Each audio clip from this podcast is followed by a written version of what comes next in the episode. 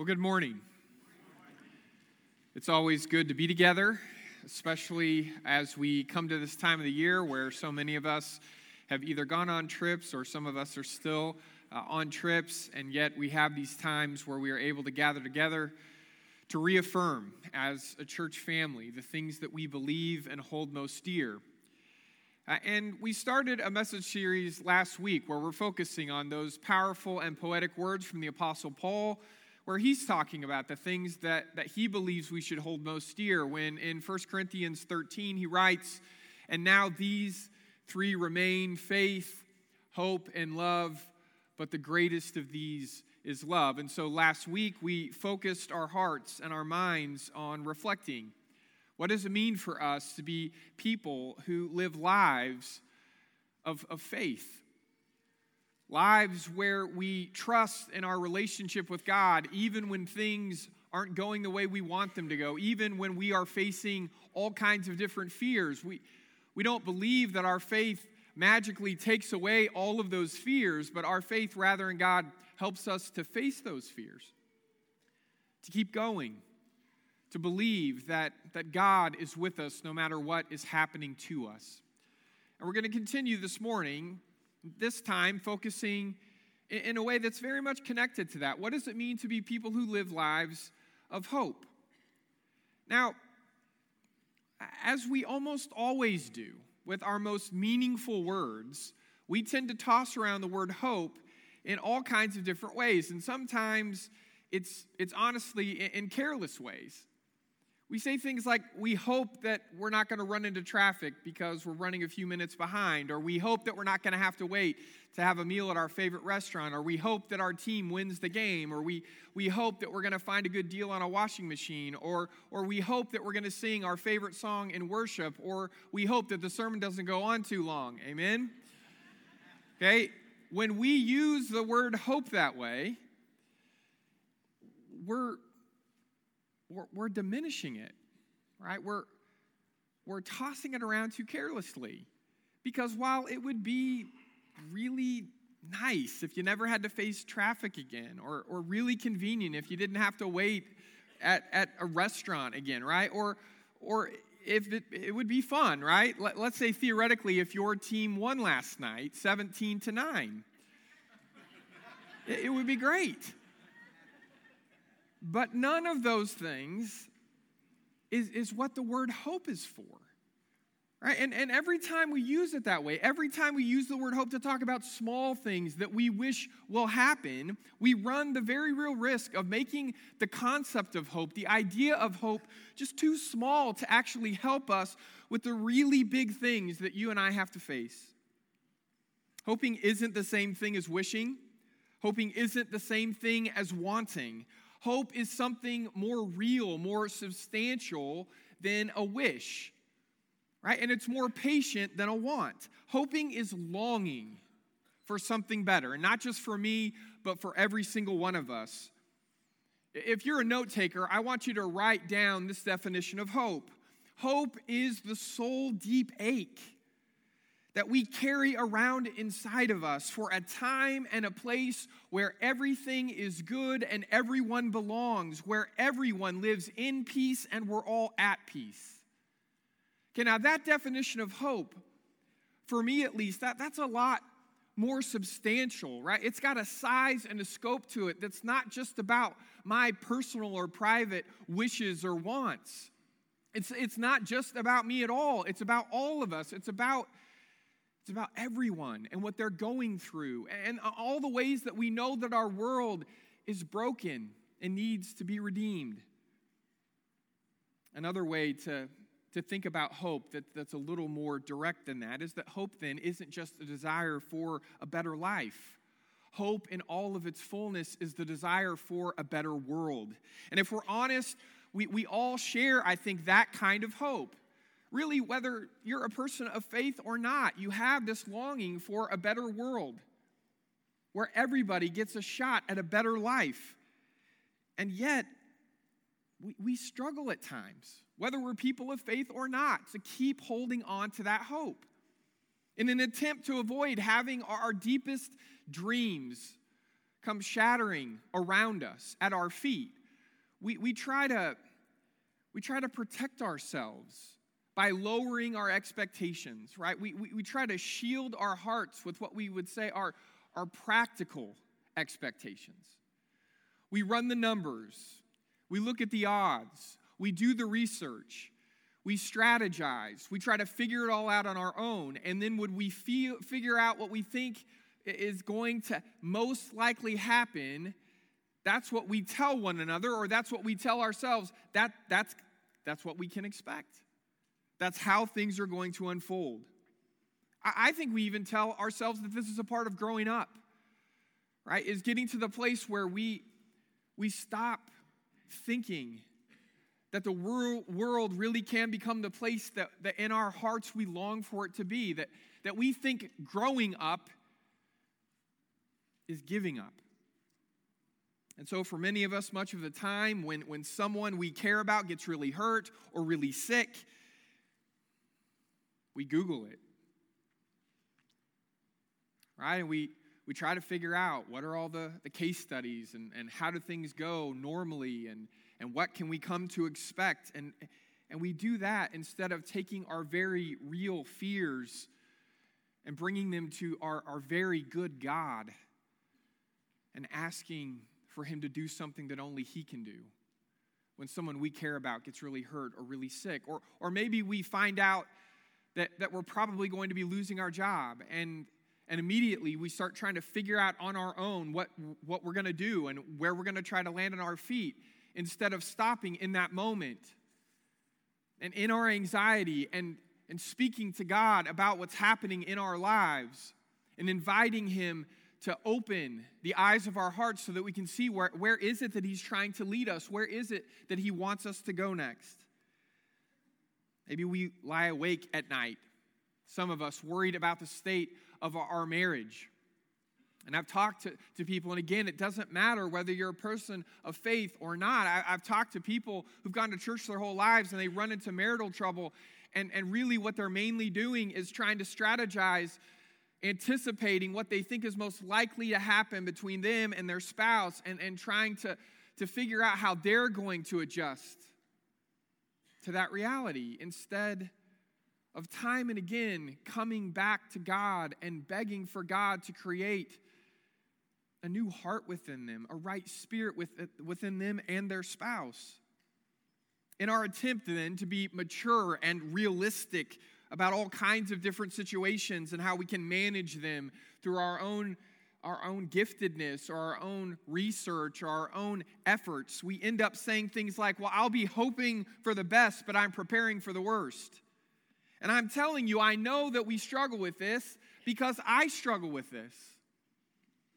Right? My, my wife, I think if you asked her whether I was there or not, what kind of outlook I have on, on the world, she would say that I'm a pessimist, right? And I would argue that I'm a realist.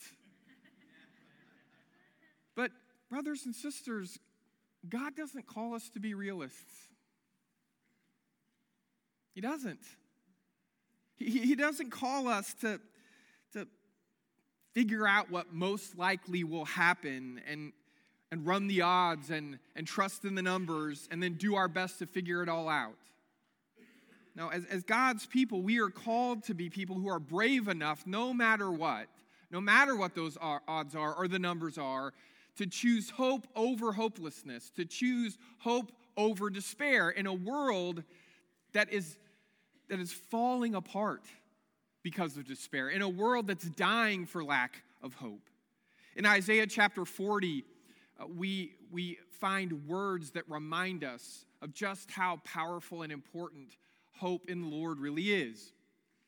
And as we, we find these words this morning, just a little bit of background to help us understand them, God's people have been going through all kinds of suffering. Much of it they brought on themselves, but, but much of it they feel like is, is punishment that maybe goes beyond what they deserve. And things have gotten so difficult and so dark that they are convinced that nothing good is ever going to happen for them or to them ever again. And so, even as people of faith, they've come to a place where they cannot see a hopeful future. They can't see a way forward.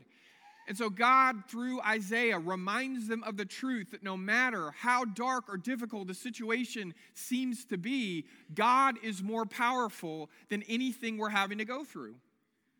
And so, if, if you got a Bible, open up to Isaiah chapter 40. We'll start reading together in verse 28. And these are, for, for some of us, going to be familiar words. For others of us, it'll be the first time we've heard them. But I want you, regardless of how many times you've heard them, to truly listen to them this morning. Isaiah says, Do you not know? Have you not heard? The Lord is the everlasting God, the creator of the ends of the earth. He will not grow tired or weary, and his understanding no one can fathom. His understanding no one can understand, right? He gives strength to the weary and increases the power of the weak. Even youths grow tired and weary, and young people stumble and fall, but those who hope in the Lord will renew their strength. They will soar on wings like eagles. They will run and not grow weary. They will walk and not be faint. Aren't those words beautiful?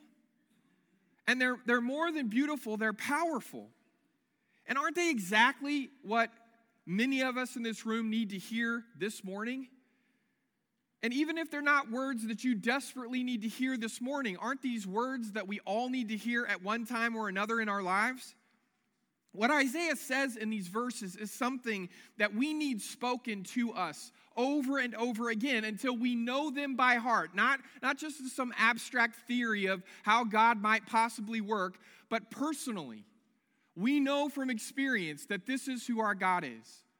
And so I want you to listen to those words again. Even youths grow tired and weary, and young people stumble and fall, but those who hope in the Lord will renew their strength. They will soar on wings like eagles. They will run and not grow weary. They will walk and not be faint. Can we say those words together? Let's say them together. Even youths grow tired and weary, and young people stumble and fall. But those who hope in the Lord will renew their strength. They will soar on wings like eagles. They will run and not grow weary. They will walk and not be faint. They're good words, but they're more than good words. They're necessary words. They're words you and I need as much as we need air and water and food. But the problem is, we can't pretend that when we hear these kinds of powerful, poetic, and necessary words, that they immediately make everything better, that, that they somehow instantly take us out of all of our challenging situations, because that's not how words work. We've got to be honest about where we are in this room this morning because for some of us in this room, the sharp pain of losing someone we love as much as life itself is still there. It's still an open wound. For some of us in this room, our health isn't what it used to be. We don't even remember what it feels like to feel normal. Right? Maybe we're in pain every single day and we've gone to all kinds of doctors and there, there's just no clear answers. And yet we're here this morning and it feels like our, our bodies, if we're honest, have turned against us. For some of us in this room, our, our family relationships just, they're excruciating right now. There's something's going on in our, in our home life where we, we just don't, we don't know how to fix it. For some of us in this room, the,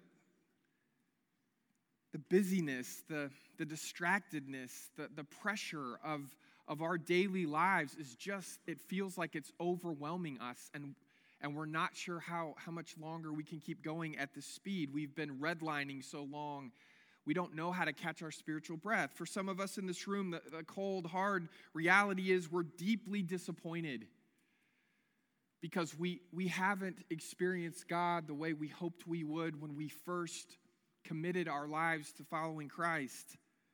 For some of us in this room, we care about all of those kinds of people, right? People who are in grief and people who are struggling with their health and in their family and with anxiety and, and with disappointment with God. And we have tried over and over and we don't, we don't know what to do and it's killing us. And as good as Isaiah's words are to us this morning, the truth is these words, they, they just don't work like some kind of quick fix gimmick. They don't promise us a magical instant transformation of, of all the difficult situations you and I find ourselves in. They, they don't promise us a foolproof formula for victory. They don't give us a surefire strategy for success. In fact, these words, if you look at them carefully, they don't promise us anything at all. They promise us someone, a sacred someone who changes who we are and the strength we have to keep going. It seems to me that one of the easiest and most frequent mistakes that God's people have made throughout the years, a mistake God's people have often made without even realizing it, is placing their hope in something other than God. So they find themselves placing their hope in being a descendant of Abraham right? Of, of belonging to the right heritage and receiving the right law and worshiping in the right temple. They, they place their hope in the identity markers that distinguish them as insiders as opposed to outsiders. They place their hope in prayer, in baptism, in the Lord's Supper. They place their hope in the Bible and in their reading of the Bible and getting the Bible right. They place their hope in worship and rightly ordered worship and enthusiastic worship or, or thoughtful worship. And the list goes on and on. And all of these things that I just talked about, they're all good things. They're all blessings from God. They're all gifts from God. But none of those things are God. None of those things. Only God is worthy of our ultimate hope. Not the odds or the numbers, not our skills or our talents, only God. So, if you're in this room this morning and the sting of death is still shattering your soul, don't deny that truth. Don't hide it from us. Tell somebody. Face it. But please don't give up. Put your hope in the Lord. If you're here this morning and your health is, is failing you and and you don't know what to try next and you're so tired of doctor's appointments and you're tired of hurting don't run away from that truth don't deny it find somebody you trust find somebody in this church family and talk about how hard it is to live every day struggling with your health the way you do. But please i'm begging you don't give up. Put your hope in the lord. If your family, if, if, your, if your relationships with the people that you share life with the most, if it's, if it's in trouble, if it's in danger, if, if your marriage is starting to, to fray at the edges, and you think you, you can just read a book on your own and fix it and, and try to just muscle through without any sort of, of reliance on God, I'm telling you, I understand it. I know it's hard to admit it to somebody that there's a difficulty in your home, but please find somebody. Don't give up and put your hope in the Lord. If you, like so many people in our world, every waking moment are filled with a sense of dread and anxiety because of just how much pressure is in your daily life because of all the things you've got to get done and all the things that are on your to-do list and all the places you've got to run from one place to another on any given day and it just all feels like too much. Face that truth. Admit it. Find somebody you trust and tell them please but don't don't give up. Put your hope in the lord if, if in the most difficult way, God has disappointed you because of something that's happened, because of, of the fact that he feels distant from you, or, or he feels silent to you, that you, you want to have a closeness with him that maybe you've, you've never felt, or, or maybe even more difficult than that, you've felt closer to God before and now you can't find your way back to God. Face that truth and tell somebody. I promise you, you're not alone, but please don't give up. And even when you're not sure there is a Lord, I'm asking you to try your hardest to put your trust in the Lord. And if you find yourself like me so often, unintentionally, accidentally relying on the gifts of God more than on God Himself, stop. We're not in a relationship with God because of what else He can give us in addition to Himself. We're in a relationship with God because we believe God and God alone is enough. Put your hope in the Lord because even youths grow tired and weary, and young people stumble and fall. But those who hope in the Lord, those who hope in the Lord and not in themselves or in anything else, those who hope in the Lord will renew their strength. They'll soar and they'll run and they'll walk and they will never give up. Brothers and sisters, I, am convinced that, that when we're at our best, the church isn't just practicing hope. Right? It, it's not just something that we're trying to do. We actually, through the power of the Holy Spirit, we become people of hope. We become living, breathing proof that a better world really is possible beyond this one that we're currently trying to live in. And not just for us, but for everyone. And, and the truth that we have to keep holding on to in the midst of, of all of this longing that we have for a world that we've never seen, but a world we want to believe through God's power and presence is possible. What we have to keep holding on to is the fact that there's not a single person in this room, and not even if all of us work together, can we on our own usher that new world into existence. We can't do it. We put our hope in the Lord,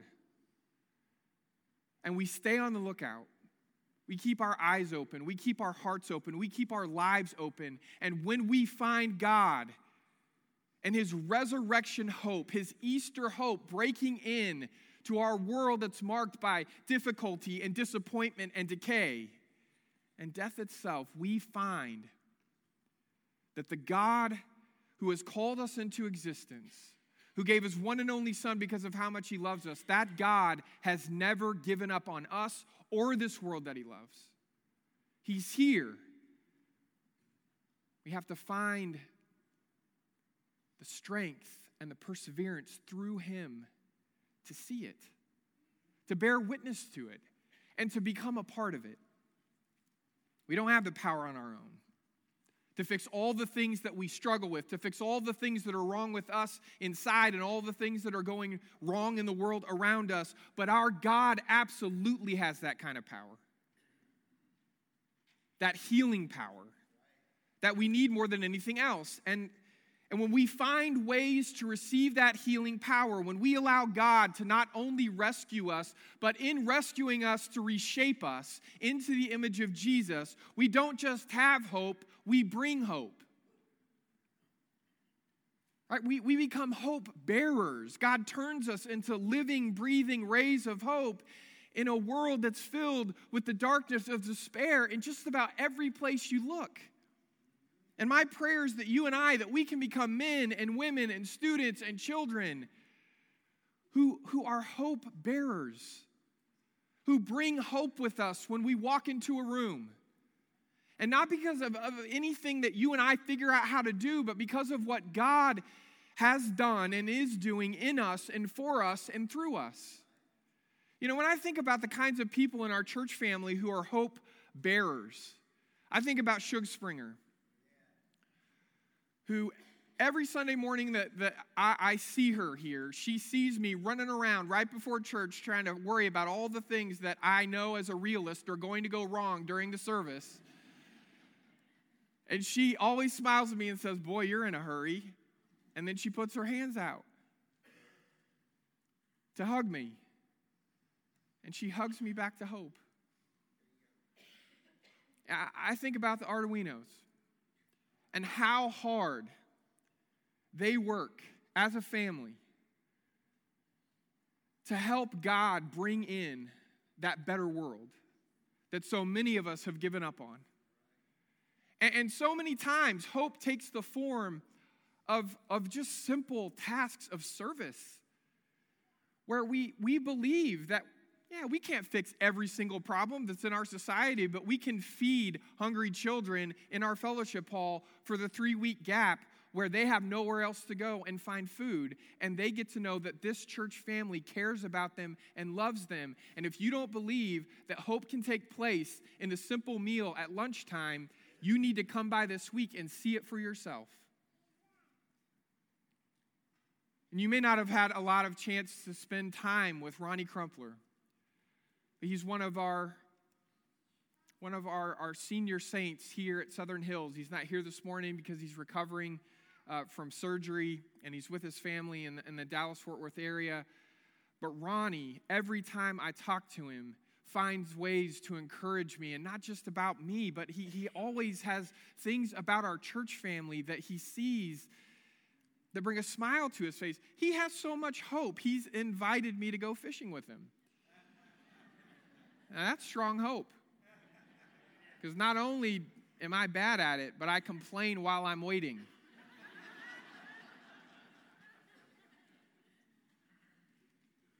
Be that kind of person, right?